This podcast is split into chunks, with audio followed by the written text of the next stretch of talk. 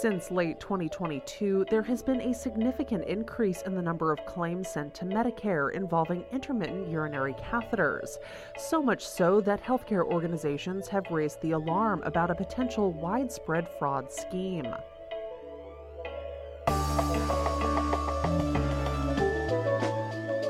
I'm J. Carlisle Larsen, and this is Gist Healthcare Daily. It's Tuesday, February 20th. Thanks so much for joining us.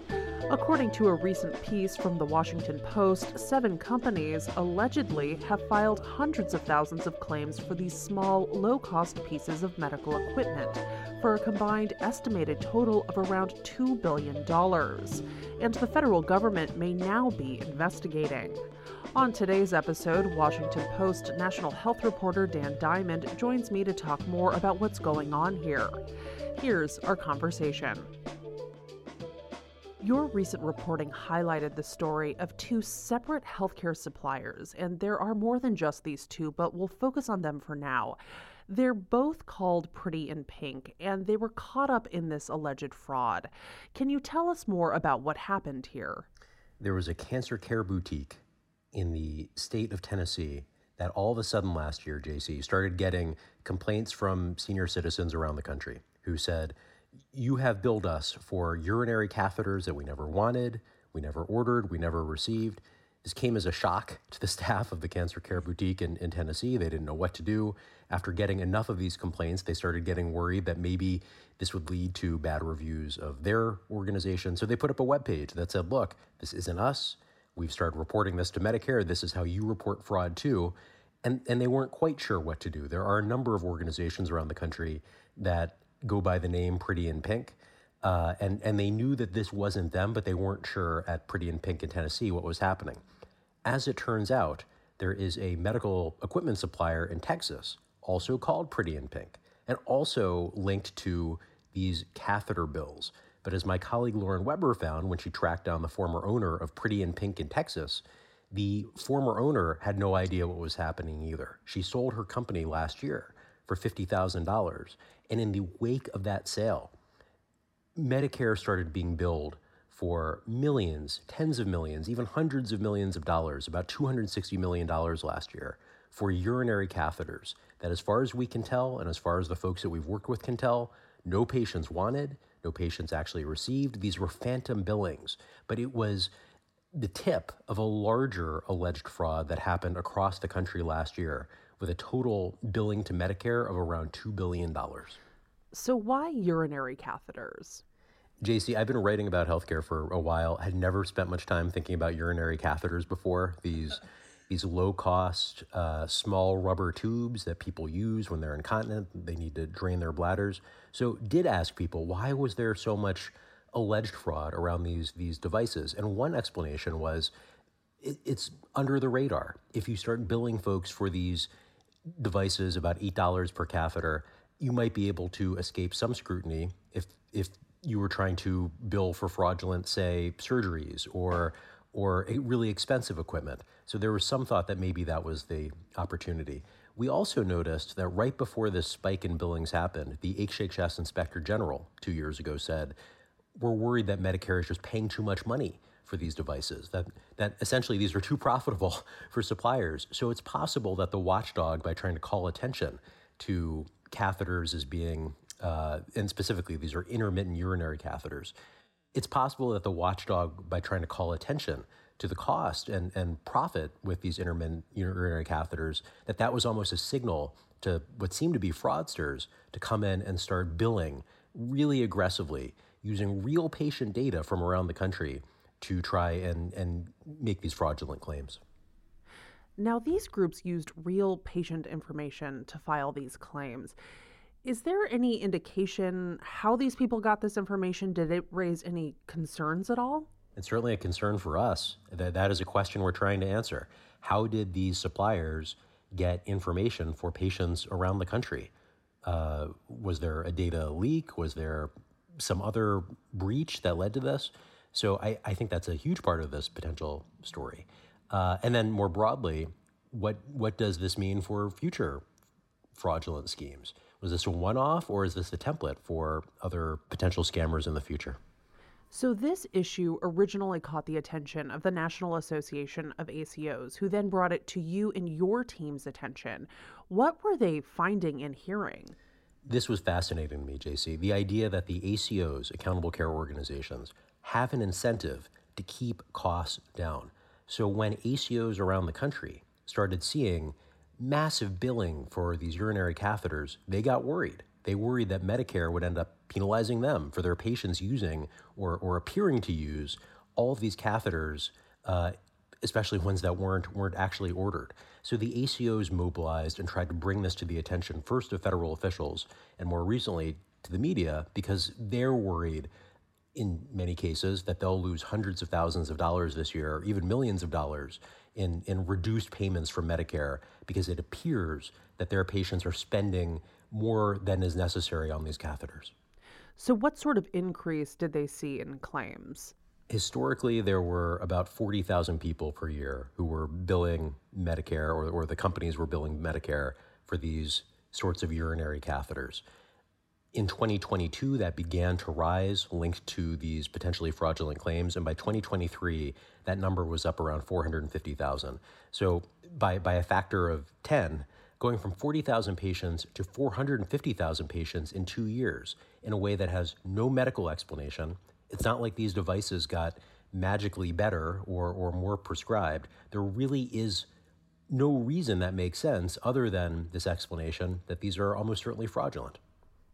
You spoke with Clif Gaus, CEO of NAACOS. What was his reaction to what was being found? Cliff said that he'd heard from ACOs in different states around the country North Carolina, Florida, in the Midwest, all of whom were reporting similar patterns. So he and his national organization looked for the national trends. They went into the raw Medicare data that they were able to access, and they were able to put together this pattern linked to these seven companies that very quickly and aggressively started billing Medicare for these urinary catheters.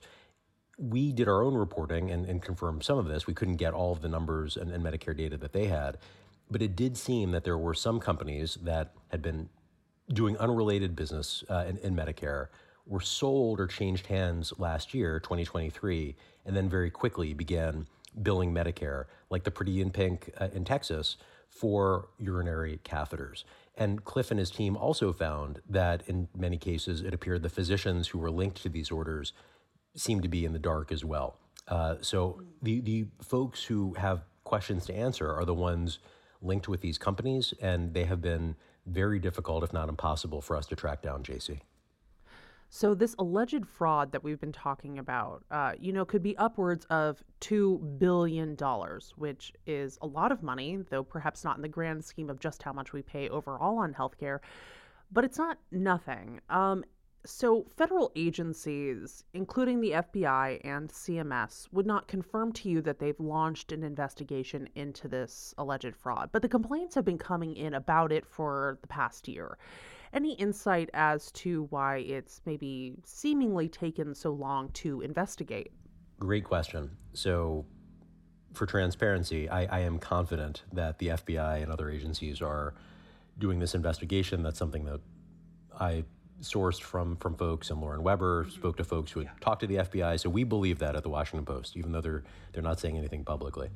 Uh, the the total fraud here is actually on par with some of the biggest Medicare fraud busts, potentially. Again, all alleged fraud. We don't know exactly what the FBI and, and others are finding, but two billion dollars would be would be up there uh, when it comes to potential fraud busts by the government.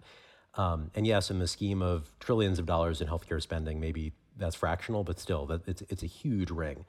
Why why it might have taken this long? I I think there's um, something to be said for the federal government's practice known as pay and chase, where they will pay out claims and then chase later uh, to try and figure out if there was a fraudulent activity. The head of CMS's program integrity unit, um, so think of her as one of their their fraud fighting chiefs she wouldn't confirm or deny an investigation, but she said, look, like historically, we will put some money in escrow, for instance. Uh, so it might look like these claims are being paid out, but we're not actually giving them to the suppliers in question as we do our investigation. So uh, some of the money that folks like Clif Gaus at, at the ACO group and, and others have worried about, maybe that money hasn't actually reached the uh, suppliers in question. And then, as your listeners know, JC, in healthcare, claims don't always equal payment. So the $2 billion in claims might really have only been $1 billion in payment. And then maybe some of that money found its way into escrow too. So um, we, we don't know all of the numbers here. We just kind of know the broad outlines of what appears to be a major Medicare fraud scheme. There are seven companies allegedly involved in this scheme. Each had a unique national provider identifier that allowed them to continue billing Medicare for all of this. Would this be a red flag, too, that a company allegedly committing Medicare fraud would still have the legitimacy of an NPI? It's a major factor, JC. We were talking about Pretty in Pink, the two Pretty in Pinks, the one that had nothing to do with this, and then the one that was billing Medicare. And the Pretty in Pink in Tennessee, the cancer care boutique, I spoke to the owner, Pam Ludwig, who said she was befuddled by this because, in theory, whoever was doing the billing had an NPI that the government could just turn off. Uh, why, after all these complaints of people saying for months they were hearing from a Pretty in Pink, why didn't the government just turn off that Pretty in Pink's NPI? I, I think one possible reason is that the government was was laying a trap for the suppliers that they needed time to do the investigation, that they wanted to uh, make it seem like they were paying out to this company. Um, maybe they were putting this money in escrow instead. But, but that would probably be the best explanation for why, even though the government knew it was these seven NPIs, and in theory they could have turned those NPIs off at some point, um, that that might have been why it took so long. There's also a process of appealing around the NPI. Uh, if there's a potential fraud claim. It can go back and forth for some weeks or months. I don't know if that happened here either. But the fact that these seven companies were known and ID'd and still were able to bill for so long, that is absolutely part of the reporting that we're trying to do. That was Dan Diamond, national health reporter for the Washington Post. He recently investigated and co authored a piece examining an alleged $2 billion Medicare fraud scheme. You can find a link to that article in today's show note. This has been Gist Healthcare Daily from Kaufman Hall. I'm J. Carlisle Larsen.